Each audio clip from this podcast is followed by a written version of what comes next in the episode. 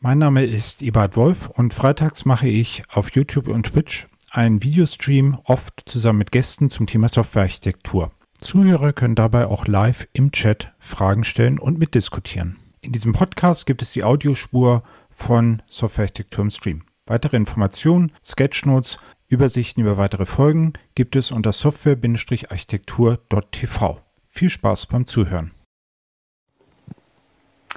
Uh, so, welcome to the first um, episode of Software Architecture on Stream uh, in the new year. So, Happy New Year to everyone.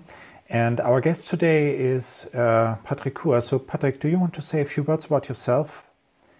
Sure. Yeah. Hi, I, am Patrick Kua. I'm a seasoned technologist, uh, having worked for almost 20 years. I've done everything from leading technical teams, software architecture, to being CTO and coach. These days, I'm doing a lot more independent coaching, mentoring for other technical leaders, helping their organizations scale, both people and technical wise. Excellent. Uh, and the reason why I was really looking forward to this discussion is because you wrote a book about evolutionary architecture together with Neal Ford and uh, Rebecca, Rebecca, Parsons. So, what was your motivation for doing that? Why did you uh, choose to write uh, that book? It's a great question, and, and thank you for asking that. Um, so, you know, I think we started writing, or we started talking about evolutionary architecture sort of, uh, you know, five or 10 years after the Agile Manifesto came out. Uh, and, you know, that was now 20, 21 years ago. And I think one of the puzzles that a lot of teams had during those times was how does architecture fit into Agile sort of ways of working and teams that are moving really rapidly? Um, you know, we we kind of ended up on the term evolutionary architecture, even though we were debating about topics like you know agile architecture or continuous architecture. Um, but there were specific reasons we didn't go to that, even though something like continuous delivery has become very popular. Um, and I think the evolutionary metaphor works quite well because, firstly, architecture isn't continuous, is that we sort of make sort of leaps and boundaries on architecture. So, you know, if we stop coding on systems, you know, the architecture is not continuous, but we do need it to evolve. And I think the evolutionary architecture sort of concept made a lot more sense because sometimes architectures need to change, not necessarily based on uh, the tools or the system that people are using, but also in response to the environment, right? So, you know, things like today's world of a lot more uh, connected platforms uh, that are using maybe APIs from other sort of services, that's quite different and wasn't available, say, 10 years ago, or maybe 20 years ago, uh, or less uh, common. Um, and often things uh, that other platforms enable uh, also mean that business models change. So our software also has to respond to that. So, you know, I think from a, a commercial perspective, you know, we maybe all used to buy records or even CDs, cassettes back in the day. But, you know, today most people have some sort of streaming service. And so, you know, that fundamentally changes also the types of systems and the architecture we need in order to support things, not just pricing and subscription, but also things like licensing and you know attribution. So um, you know sometimes evolutionary systems need to change not just because we want them to change, but also because they have to change based on the environment. And so that evolutionary sort of architecture mindset for us really captures this idea of we have to build systems that are ready for change, not just because we want to make changes to them, but because sometimes we have to. Okay, and um, I think you touched an interesting point there. Uh, so we have a, a very changing um, landscape, and things are, are changing a lot. Like you said, uh, the way that music is distributed, for example. Uh, so if I want to have uh, an architecture that is uh, able to cope with that change, I need to predict that, right? So how am I going to do that? Yeah, and, and I think this is where the evolutionary mindset makes a lot of sense as well, because, you know, I think um, with evolution, there's nothing really which is about sort of predictive evolution, right? So you can kind of think about this as we want to plan for the perfect situation. And if we take that evolutionary mindset, that really helps us understand that what we need to do is draw upon techniques and practices that allow us to adapt and keep supple and so this is part of the challenge for us as software architects is that, you know, we need to be able to sort of look forward But I think that's a little bit different from predicting. And so I think this is a big change is that, you know, when we think about architecture, often we're thinking about predicting a single outcome over a fairly long horizon. And the approach with evolutionary architecture is thinking about okay, what can we do to perhaps keep as many options open, uh, knowing that we still have to make some decisions, but we want to sort of cater to change and be ready to pivot as much as we can. Of course, you can take that maybe too far and you can add perhaps too much unnecessary complexity to, you know, having this wonderful service that could do everything. Uh, and this is one of the other things that we touch upon in the book is that, you know, if you go down that path of trying to make a system too changeable or too flexible, you sort of also lose its functionality or its purpose. So you can over make you know make a system too complex by you know being allowing it to be pluggable to be changeable, but then it's often also at the cost of you actually not delivering value, which is part of the idea is that a evolutionary architecture also needs to be fit for the current world and the current circumstance. So for a lot of the systems that we build, you know, they're often commercial systems. So, you know, they have to actually be delivering value.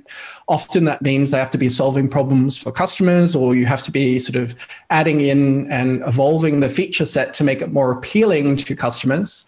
Um, and probably, you know, last year is a really good example where you know a lot of businesses had to pivot to a lot more of a online distributed model right? So with covid people working from home you know that change in the landscape means that actually the systems have to sort of uh, adapt it was probably unlikely we could have predicted when something like that was going to happen. There was always talk about, you know, what happens with a global pandemic, but there was no way that anyone could have really predicted when that was actually going to happen and how that was going to impact.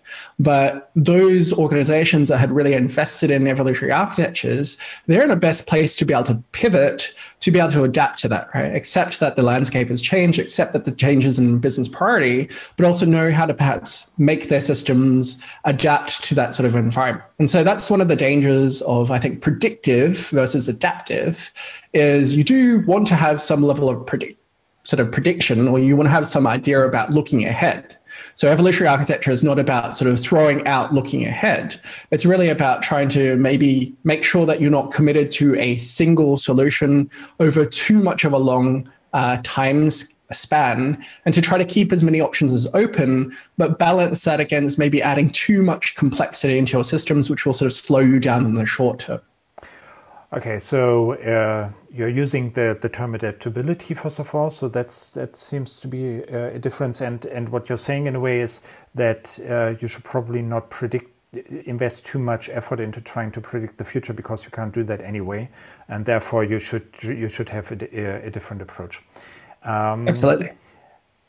Excellent. So what what I'm wondering is sometimes uh, people come to me and say, well, you know, in this architecture we already know that uh, these are the points that are usually um, changed, and I'm I'm always somewhat uncertain because that sounds like we're predicting the future again. So what do you do about that when, when people tell you, well, these are the points that are going to change in the future, so we have to have a lot of flexibility around that. Is that something that you should be doing, or is that also not such a great idea as the, the prediction is?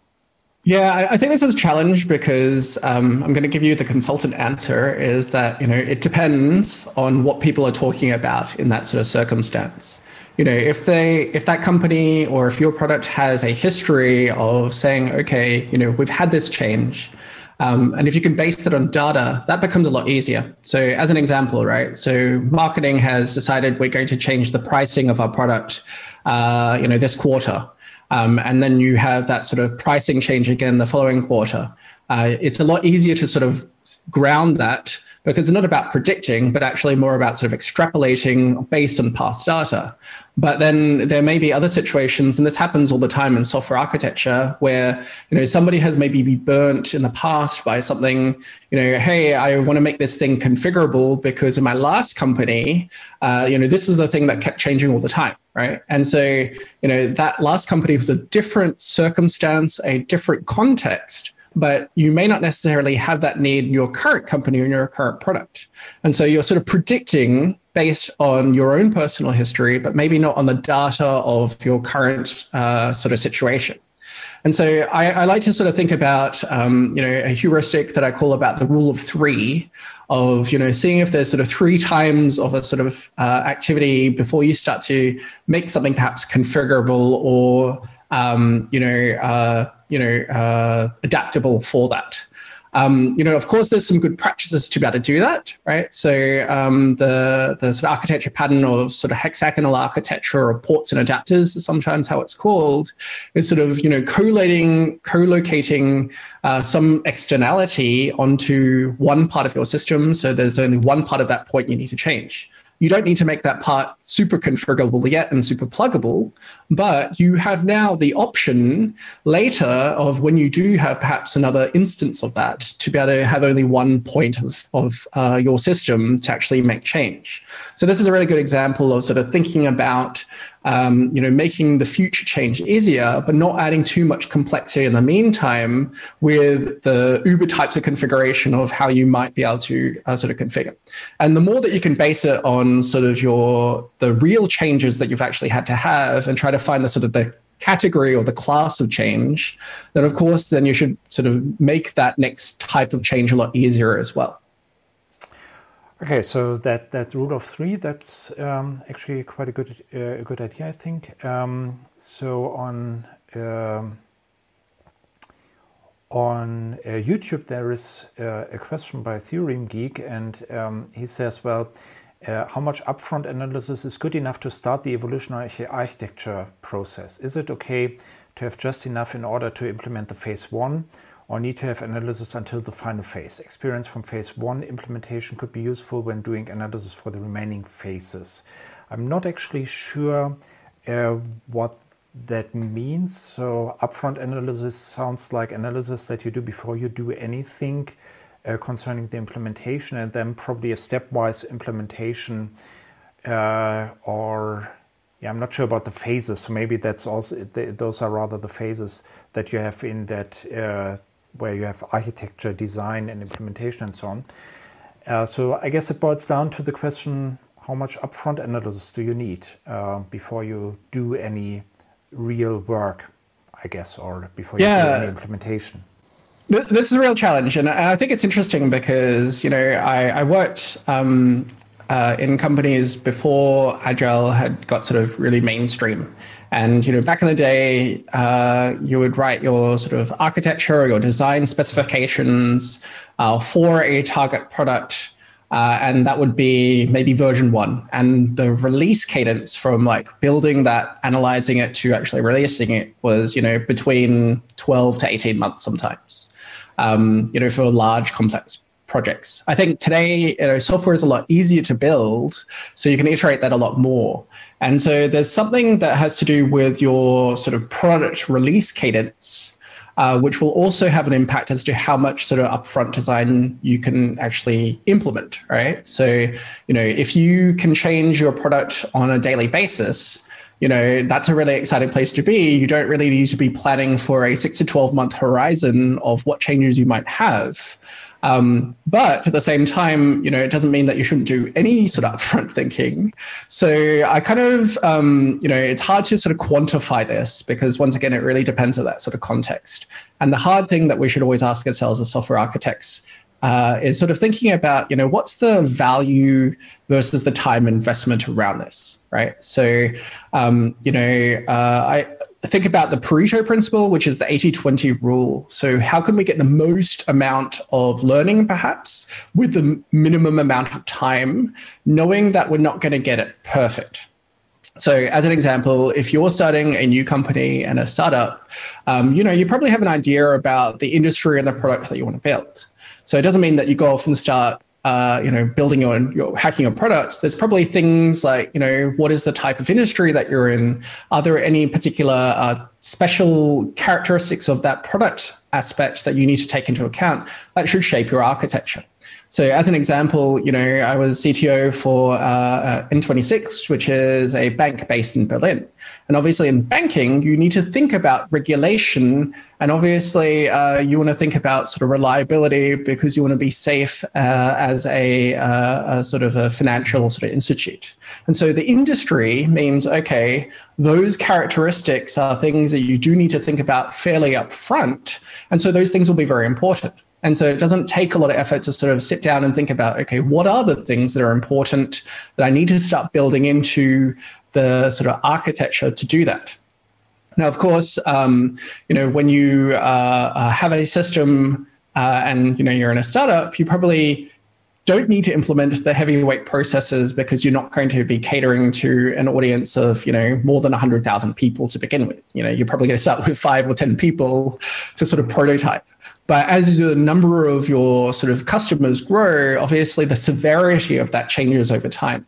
That's one of the other things that we really wanted to encourage with evolutionary architecture is that when you think about those things that are important, it's not a once off activity that you do at the beginning of a product or a service. It's something you have to sort of think about fairly, uh, I wouldn't say continually, but uh, regularly, I would say, um, and at certain points in time right? So even your service might be doing really well, and Twitter is a really good example of this. You know, uh, in the early days of Twitter, uh, the service didn't really change very much, but the number of people did, and so that meant that actually their service had to scale a lot more um, and failed to scale. I think everyone remembers the Twitter whale, the the fail whale, sometimes as people called it, when Twitter failed to sort of scale. And even though they weren't adding in you know significant functionality, just because of the sort of customer demand, the characteristic of scaling started to become a very important aspect. And so, you know, it's not something that you uh, can do to sort of reset,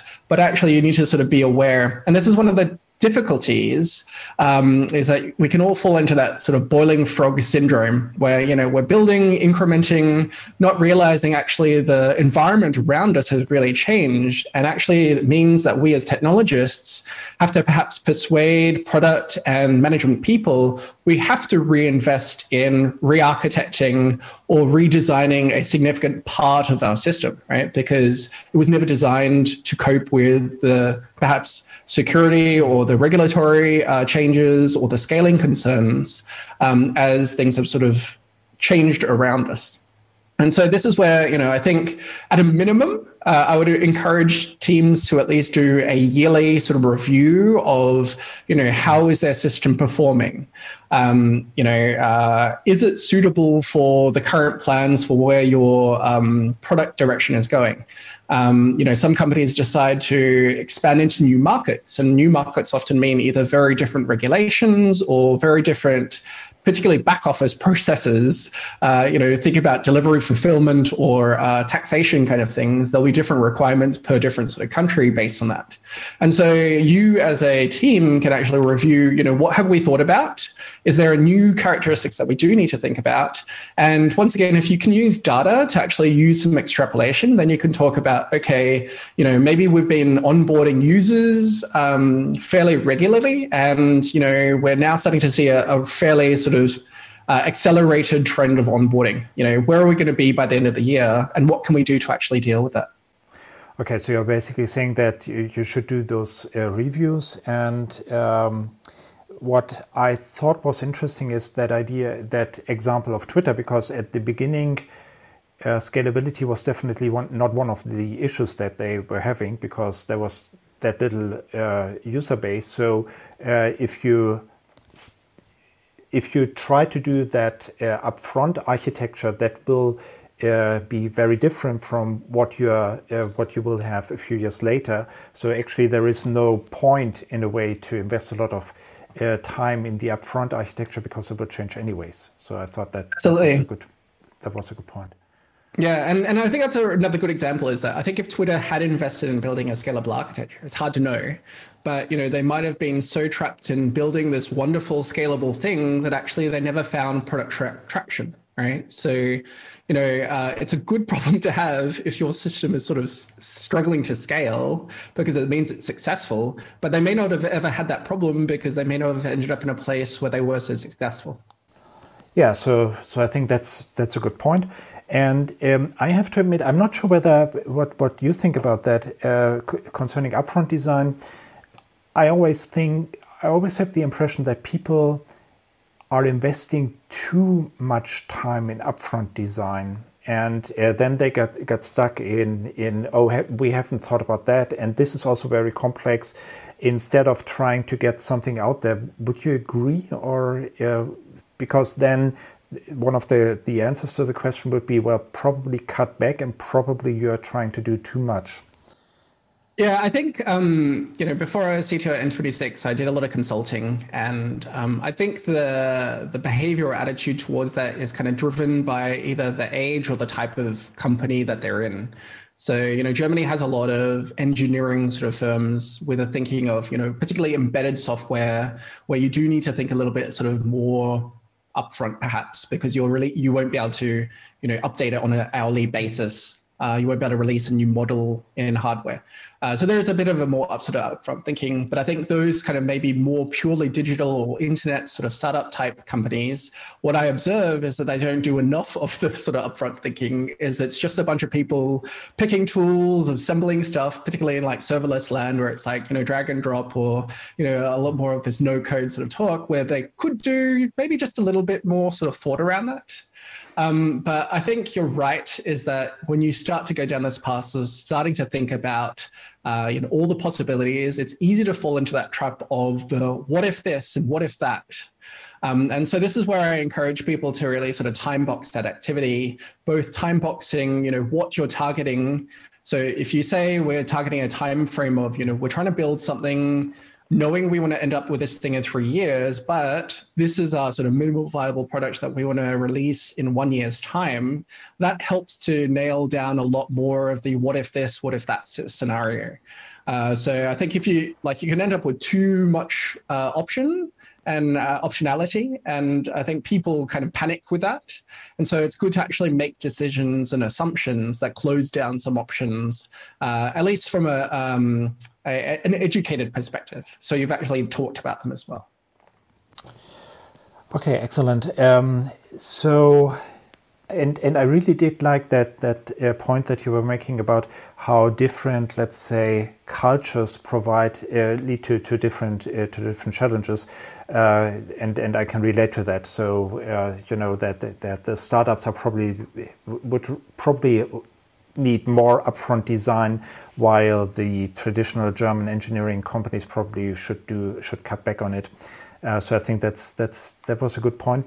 Um, so we already spoke about some of the um, let's say practices, best practices, good practices that you can implement to make evolutionary architecture happening. So you you were talking about those reviews, you were talking about time boxing decisions and time boxing your your horizon that you're making decisions for.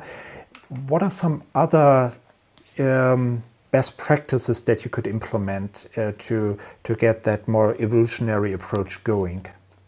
Yeah, so um, to maybe answer that, I think it's useful to come back to maybe a simple definition of what we meant by evolutionary architecture. And you know, we talk about an evolutionary architecture containing three main elements. So one of them is that it supports sort of incremental change.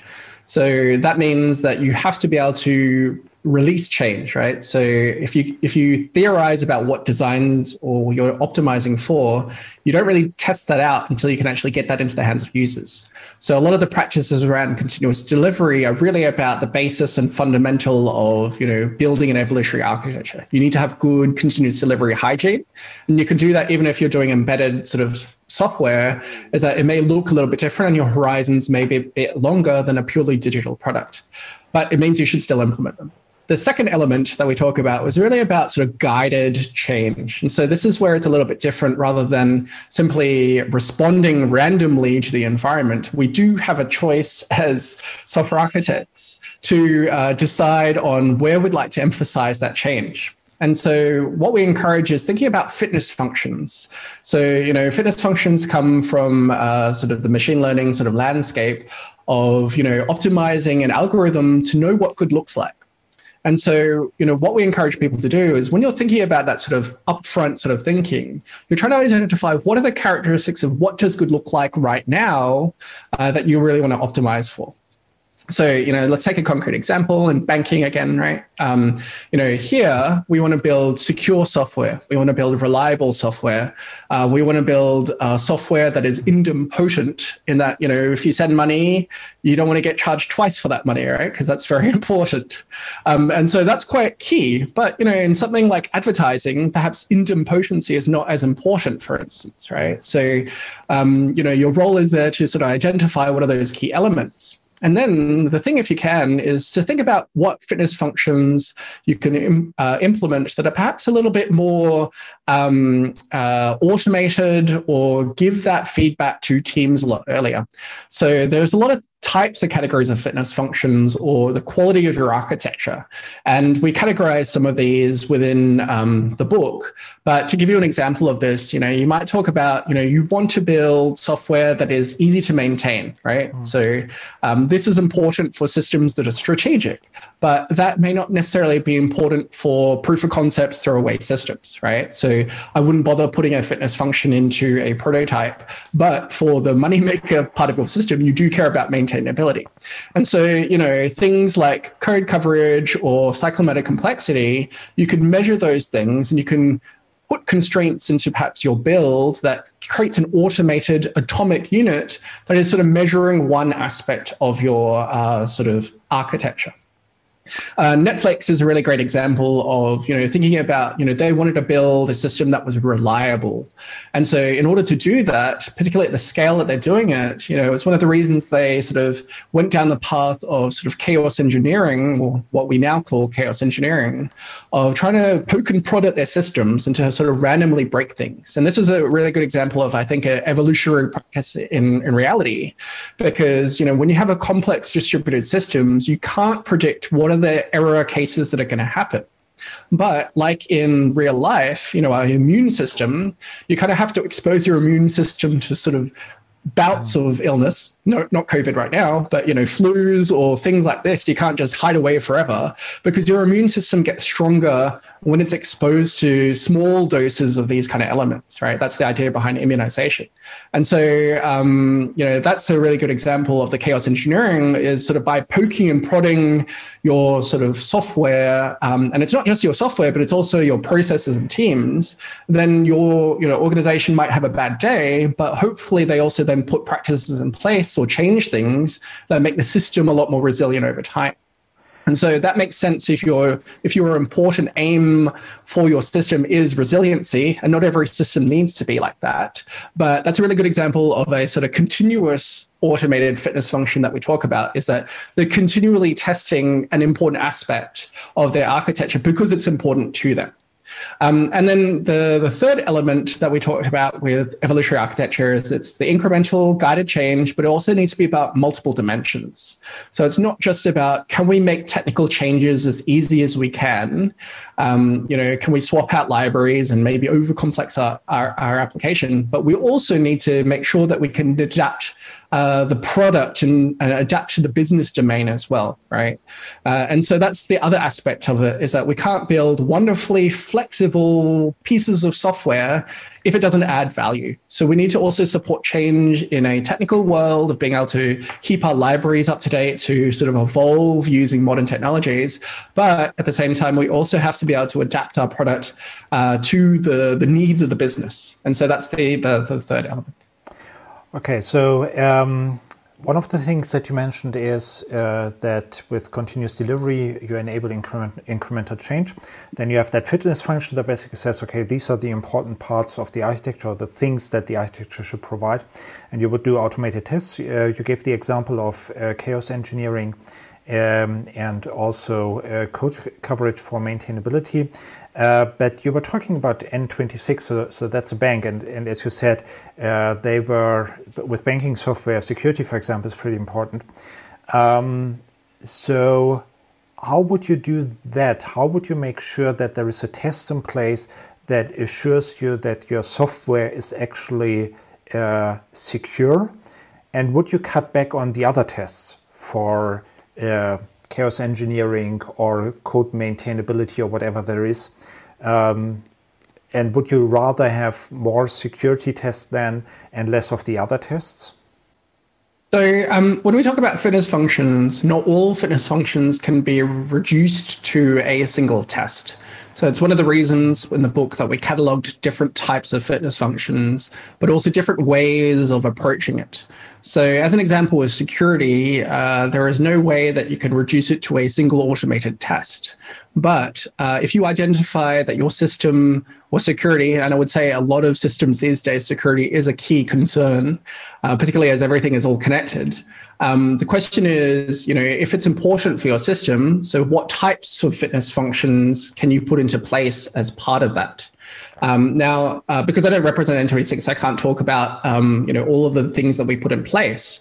But you know, when you're thinking about security, then it means that actually, okay, in this example, uh, you know, security is important, and you want to do as many things as you can to ensure that your system is going to be fit and secure as much as possible. And so, with something like security, uh, it's a very uh, complex, multifaceted sort of area where um, you know you might do things like uh, how GitHub helps with vulnerability scanning, right? So prevent using dependencies or libraries that have known vulnerabilities. That's a very simple thing that you can do to put this into your automated process. But you know, um, often one of the challenges in software is as you're creating something, you're often not really thinking about how somebody might abuse your software that you design. Uh, because you've got a sort of building mentality, not a abuse mentality as you're building something. But taking that approach very early on uh, in your sort of development process might help you prevent building things that might have been abusive, right? And so, as an example, you might install threat modeling, which is this idea about thinking about how somebody might abuse your software or your design, you know, into your development design process very early on. And so that it might actually stop you from building software or designing software differently that sort of prevents abuse from that perspective. And so that's an example of a fitness function that is sort of a process change that you can't really automate, right? So you can't, um, I've not yet found a way that people can sort of think about all the possible ways that you might abuse things because humans are very clever at always finding ways and workarounds of abusing things. And so, you know, you need to tap into that, that human uh, intellect and some you know some organizations have what they call red teaming right so you have a red team which is your attack team who are very good at knowing how to break systems. And, you know, often security teams are sort of involved quite late on by the time you've built everything. So a big change that you can have is actually by introducing and involving people who have that red team mindset very early on. Um, and this is where sort of threat modeling and sort of workshops like that can actually add a lot of value to teams if that is an important aspect you want to build in. Okay, so um, I think I like that that that point that you were making that uh, not everything should be a test or will be a test, but instead there might be, even be uh, impacts on, on the process. So, so that's a good point, uh, which also means that, that architects should probably care about the process and, and things, as you said, like like uh, threat modelings and so on, if you are looking for a secure software. Um, there is a comment on YouTube by Gregor Tilch. He said fitness function is a great way to delegate the design to teams in larger setup. When you reassess your context regularly, you can check your fitness function parameters again. Um, I'm not sure whether you want to add anything to that. I think the yeah, I, I, think it's a it's a great point because um, you know I think the role of the architect changes a lot more in this kind of new world in the older world, architects used to sort of think about what is important and decide how you were going to sort of you know meet that. And I think this is actually a little bit different, which is a subtlety that was picked up there is that, you know, architects, a lot of the value there is helping teams understand the constraints or what they should be optimizing their software for. And if you can automate and create visibility around that, so be it around, you know, some automated test or metric, then teams have a lot of a have a lot more autonomy to be able to say, okay, so it doesn't really matter how we implement it, as long as we can maybe, you know, hit these numbers or or make this sort of contract. And so, you know, an architect can add a lot more value by maybe adding in alternative ways, but they no longer need to then say, you know, here is the single way you have to do it because I want it done that way. But actually, they can move on to other problems as well. So I think that's a nice subtlety that uh, Gregor highlighted is that by agreeing on that metric, if you can, if you can come up with a metric, not everything can, but if you can, then it does create a lot more freedom and autonomy for teams to be able to understand that they're building a system fit for their environment.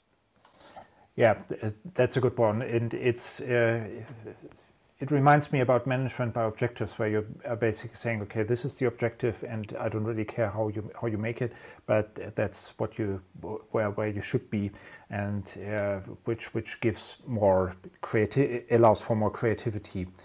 Uh, so that's a good point. Then um, Theorem Geek also on on YouTube asked uh, a question and um, he said, he or she said, is there a standard way of measuring fitness functions of a desired architecture? I assume this is used to answer the question, are we there yet?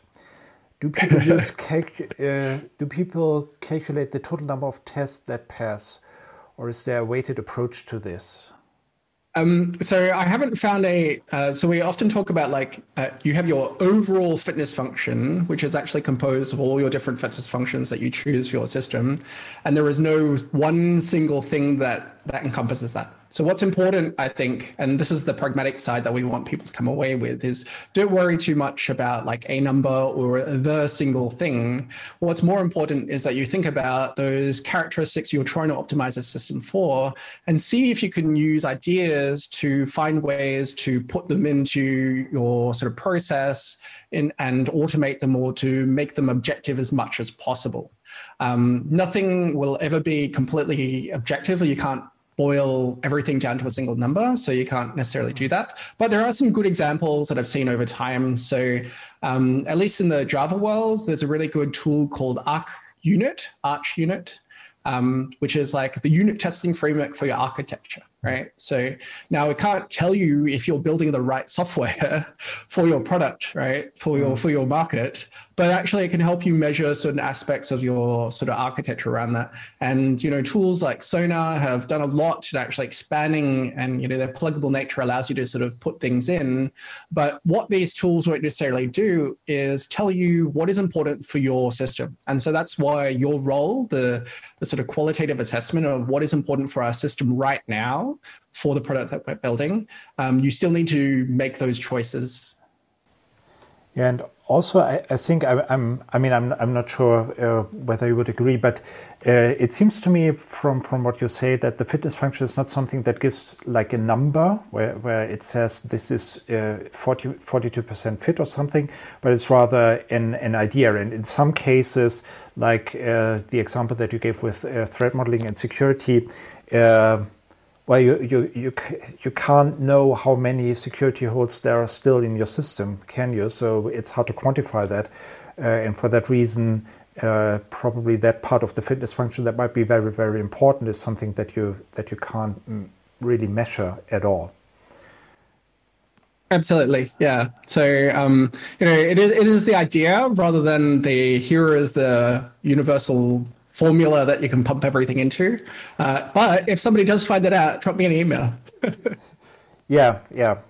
Uh, however, what you could actually do is you could try to to measure the number of um, of security holes that have been uh, discovered, but that's that's you know post mortem, and that doesn't really help you a lot, I guess. So. Um, when you were talking about uh, the, the basics of, uh, of evolutionary architecture, you were also talking about the multiple di dimensions uh, and how you would uh, support uh, business changes. Um, to me, that's one of the fundamental uh, aspects of architecture, I would say, because at the end of the day, there is that, that business case that you need to support. So how do you tackle that problem? I think with the fitness function and with incremental change, that's, I guess, somewhat obvious. But what are some techniques to make uh, to to uh, deal with that with those multiple uh, dimensions? So the reason we talked about this, and you know, I think you make the assumption that all architects take architecture with a business value added approach. that's not been my experience because some architects I find get caught up in making the system so flexible or configurable that they sometimes don't necessarily think about, you know, what is the value for, uh, um, uh, you know, software architecture, or how does this support the change that our business needs today? And so that's one of the things that we did want to bring in, which is, you know, what good software architecture should look like is what you described, is that it should support the changes that the business need to have, mm. you know, over the the sort of next horizon. And there's always a sort of small tension there because you can always get into that place where, you know, people don't you know invest in architecture because they're trying to make changes for the business but because they haven't invested in architecture it becomes harder over time uh, to make changes that the business needs as such. So i think what i have found useful over time is when you go through a sort of architectural review or a you know sort of early phase inception around thinking about you know your architecture, um, it's useful to, you know, when you identify those important characteristics to involve business people. So often a lot of people think, uh, you know, software architecture, that should just be for the technical people. But actually, I think this is where you start to deviate and you start to design things that aren't actually going to be fit for the business because you haven't involved people from, you know, marketing or product and saying, you know, here's what we're trying to optimize for. What's your sense of this? Does this make sense? Right. Um, so I can think of an example where you know I worked with one team, and uh, you know they did a showcase after a early inception, saying, "Okay, here's what we're trying to build. Here's the things that we're trying to design our system for." And one of the things that they'd sort of designed their system for was uh, sort of flexible sort of pricing and sort of product expansion because they expected, based on the discussions, for um, the company to go into different types of markets or to offer different types of products. And you know, um, when they they ran this with the uh, sort of product people, the head of product at the time, they came back and said, "Hey, you know, why are you adding in that complexity? I don't really understand. Um, we're not going to build new products, at least not in the next year, and we're not planning on launching into a new market in the next year. So, you know, that feels like you're investing a lot of time. And what's often very helpful is if you can actually quantify the effort around building that, right? So either it's around the mm. stories or the the time invested in building that sort of extra functionality, you might then choose, okay, is this an option or what do we do to create an option so that we can defer this, right? So you obviously don't try to add in extra complexity, but also you might say, okay, what can we do such that we might, if we want to do that in the future, make that a little bit easier without adding extra complexity as well.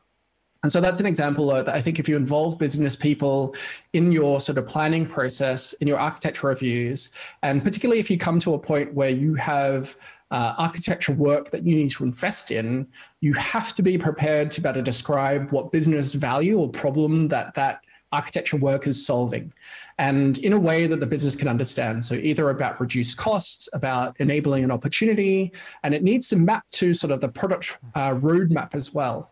And so, um, there are a couple of the elements that we wanted to make sure come across in that book because we've seen from experience too much that software architects are often spending a lot of time with technical teams and not enough with business people, or at least not sort of aligning with business planning. Okay. Um, so that that of course makes a lot of sense. Um, what I'm wondering is why are you calling that multiple dimensions? I mean, what what you're describing sounds to me like business alignment, something like that. Uh, why do you call it multiple uh, multiple dimensions? So, so um, you know, catering to business change is one dimension, but the other change uh, is really the technical domain, right? So this ah. is really about keeping up to date with libraries. You know, so the typical thing that every you know developer or architect thinks about is, you know, what happens if this service goes down? We need to plug in an alternative gateway or a p- potential service, or you know, how do we upgrade our libraries? How do we upgrade our framework? So it needs to support both of those elements, right? Uh, it needs to support your business changes, but it also needs to support technical changes as your ecosystem of tools also change over time. Okay, I see. Um, Theorem Geek uh, asked the question: Is architecture never done? Um, I'm not sure whether that's an whether that's a comment or uh, a question. So, what do you think? Yeah, I mean, uh, yeah, I, I, think I think this is the interesting thing in today's world. It uh, it still depends on your product. So, you know, um, if your product is working fine, uh, you probably don't need to touch it, right? So maybe the architecture is fit enough for that landscape. And so I think this is one of the challenges is we can't predict uh, how long software is going to live, right? So some tools, right? If you think about our Unix tools of like ls or man, you know, those things probably haven't needed to change for a very long time. Um, you might argue that they could, but um, you know they're fit for purpose, so they don't need to change as such. Um, but uh, we can't really predict how software and products are going to change. Uh, so if your product is never done, then theoretically your architecture is never done. Mm. Yeah, that that was actually a, a good point with uh, with the Unix commands because I would actually um, I would have said that uh, architecture is really never done because I, I, you know at least when when I go to some projects it's usually that there are some gaps and that you need to to uh, improve it. Um, and, and I would say uh, on that, it's probably because you're brought in because people want changes, and there is yeah sometimes yeah. no need for change. Oh yeah, so so that's that's probably another good one. Um, then um, Axel Hecht said uh, one thing uh, Firefox measures around security. So we had that discussion about how you can measure security. Is the time to ship a fix? And uh, Felix Müller said, well, this sounds like mean time to repair from the Accelerate book. And um, I would agree that sounds like um, the, the incremental change that we were talking about and the continuous delivery, which I guess gives a lot more uh, benefits than just security, right? Yeah, absolutely. so this is one of the reasons we didn't want to say, you know, all the practices that from continuous delivery maybe put another way, you can do continuous delivery without having an evolvable architecture. But if you really want to be able to evolve your architecture, you need a good sort of basis of continuous delivery to do that. So as an example, you know, with that security sort of fix, it's that it's wonderful that you can identify those problems, but if you can't actually ship them, then you're not actually benefiting from it as well. Uh, so they're sort of related, but um, we like to think about evol- evolutionary architecture as a sort of broader concept than just continuous delivery. Okay, I see. Um, so let's change the topic. So in your book, there's actually a whole uh, chapter about uh, data, um, and you know, data is not software; data is data. Uh, and uh, so, so why is that important for um, evolutionary architecture? Um, and also, you were actually talking about two-phase commit. Uh, so that's you know that's just a technology for uh, doing distributed transactions. Uh, how's that related to evolutionary architecture?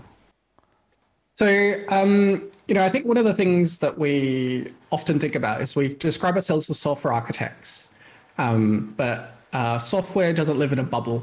Uh, and so when you think about software, for software to work, it needs to work with other things like people, organizations, and data.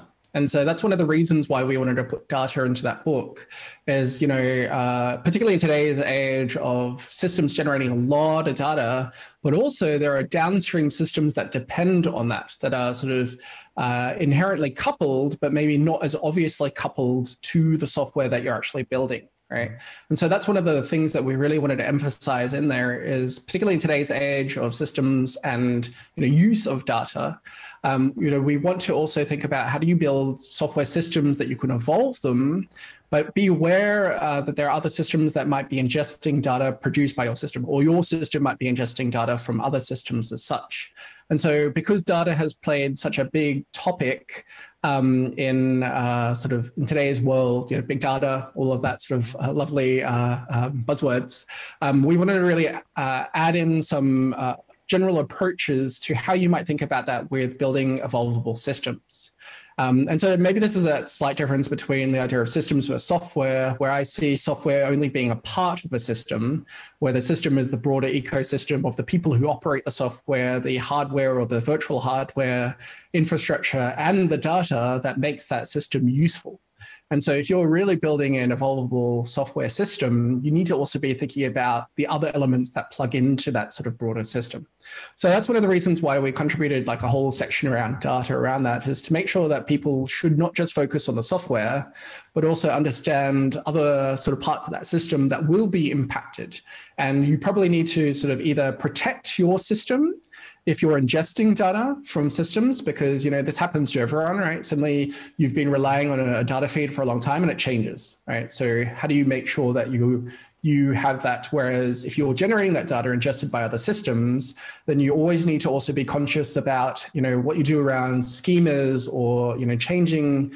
Um, maybe you're not even changing um, the, the data schema, but how you use that data. So the field might still be there, but maybe you're implying something else by that. And so um, that's some of the topics that we sort of want to cover in there.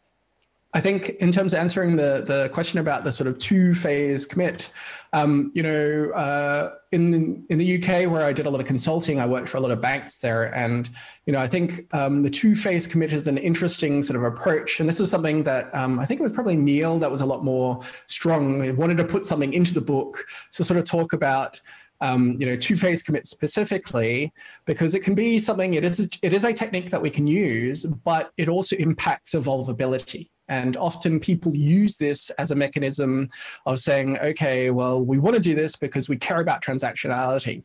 And it's easy to do because we have that available to us. But what they don't realize is that they're making that trade off between that and perhaps the changeability again of your sort of system, right? So be it locked into whatever two phase commit approach that you're mm-hmm. using or the specific proprietary uh, maybe database or uh, sort of service sort of framework that you're actually using.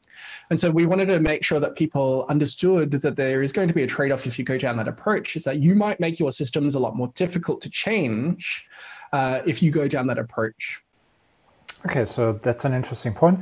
Um, I think, and and one of the reasons why I was asking that is because I actually did did an episode not too long ago uh, about uh, how two phase commit is is well, let's say a challenge. And it seems there are still quite a few people who think that, uh, well, you need to have two-phase commit for, for proper secure systems.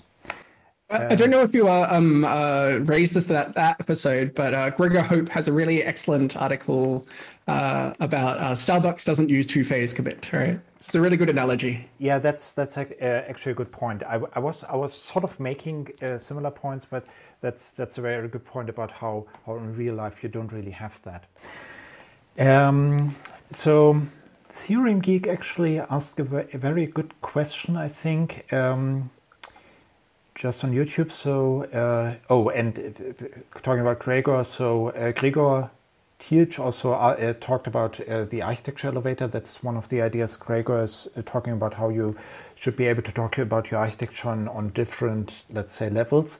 But it is probably not something that, that we should dive too deeply into even though you, you did write a book about how to talk to, to tech leads, so probably you, you do have um, an opinion about that.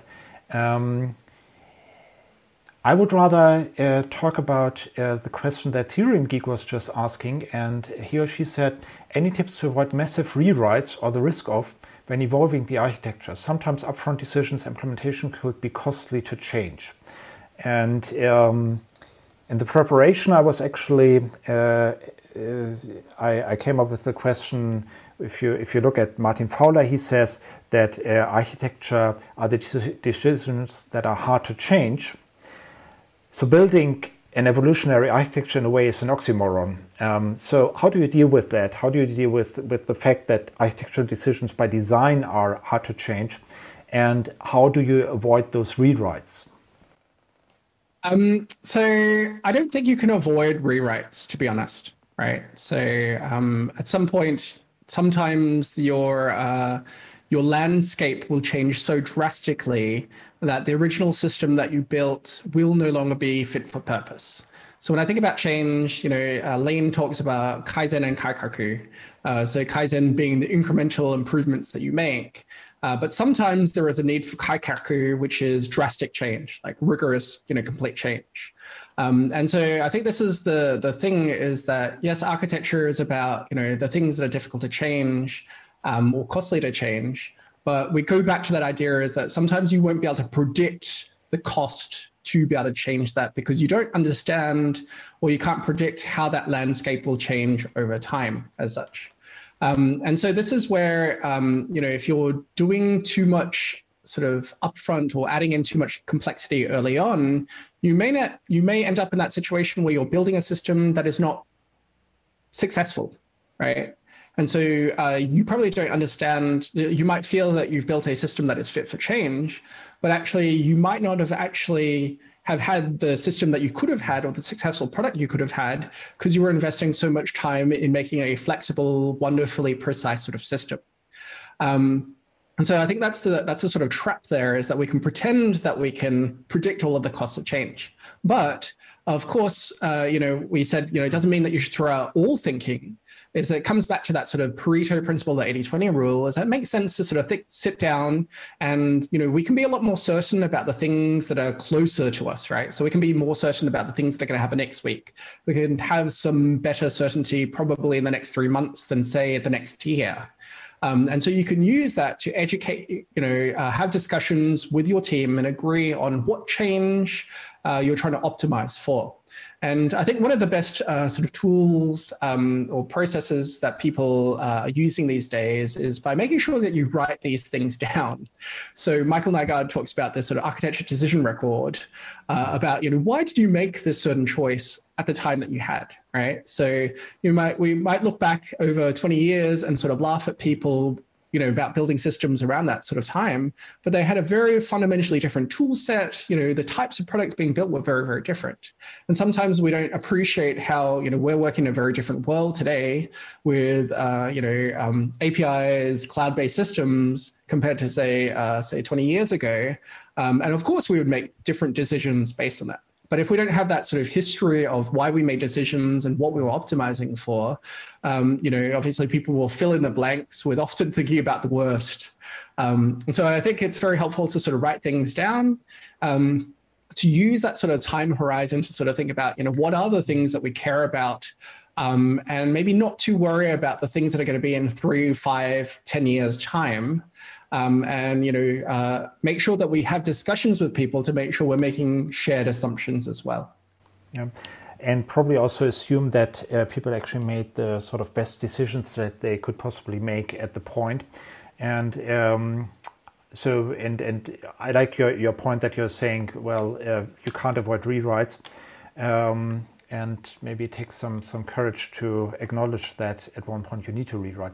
So Felix Müller on the chat just made, I think, a, a quite good point. So he said, uh, a good architecture is made for constraints and environment at hand. If this changes, architecture needs to adapt, and you cannot predict this. So better focus on improving teams and decision making.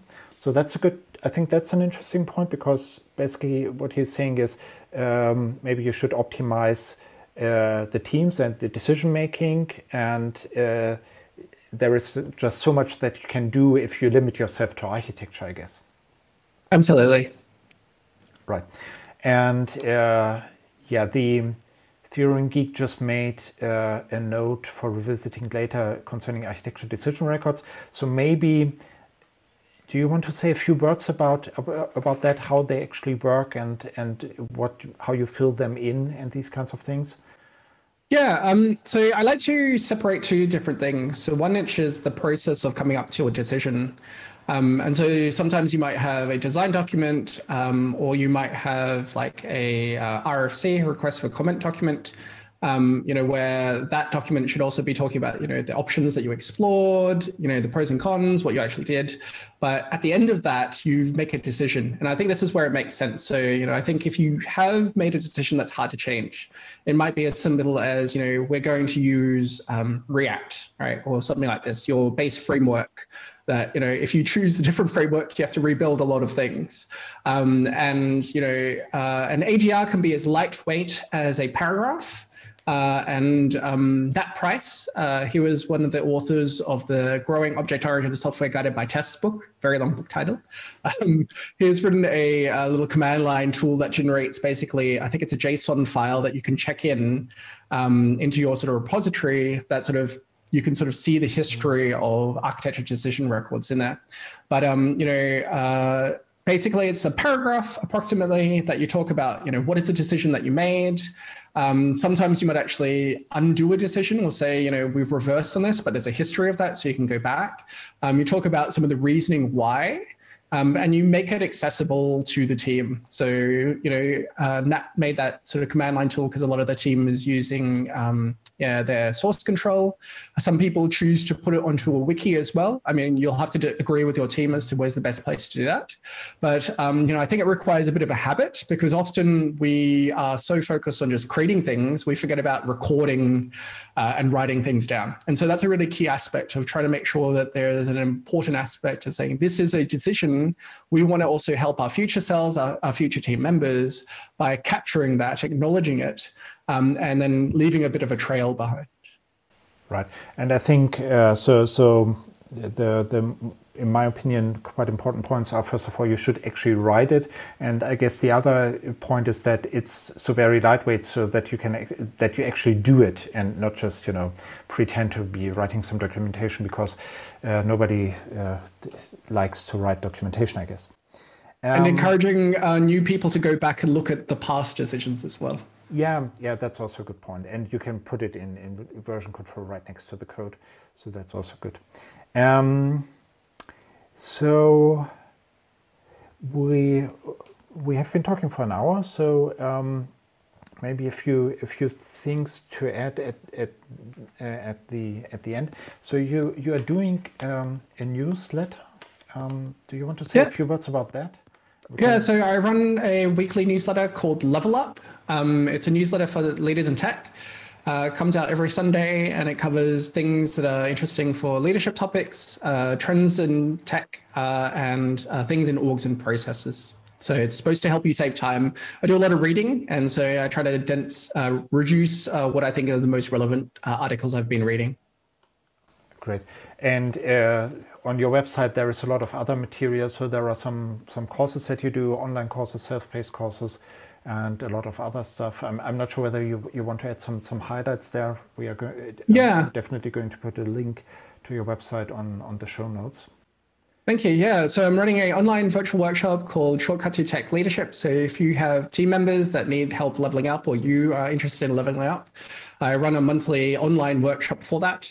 Uh, and I'm also building out some course materials on the techlead.academy uh, for leaders in tech. So currently there's a book, uh, a course on uh, time management and a course on systems thinking as well.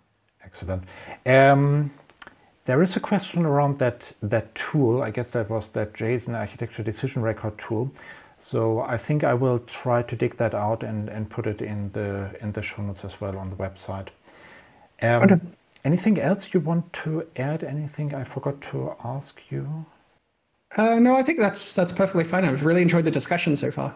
Yeah, uh, me too. So I think that was that was really worthwhile. Um, so thanks a lot. Thanks a lot for uh, doing that, uh, and thanks a lot for all the questions and, and the comments.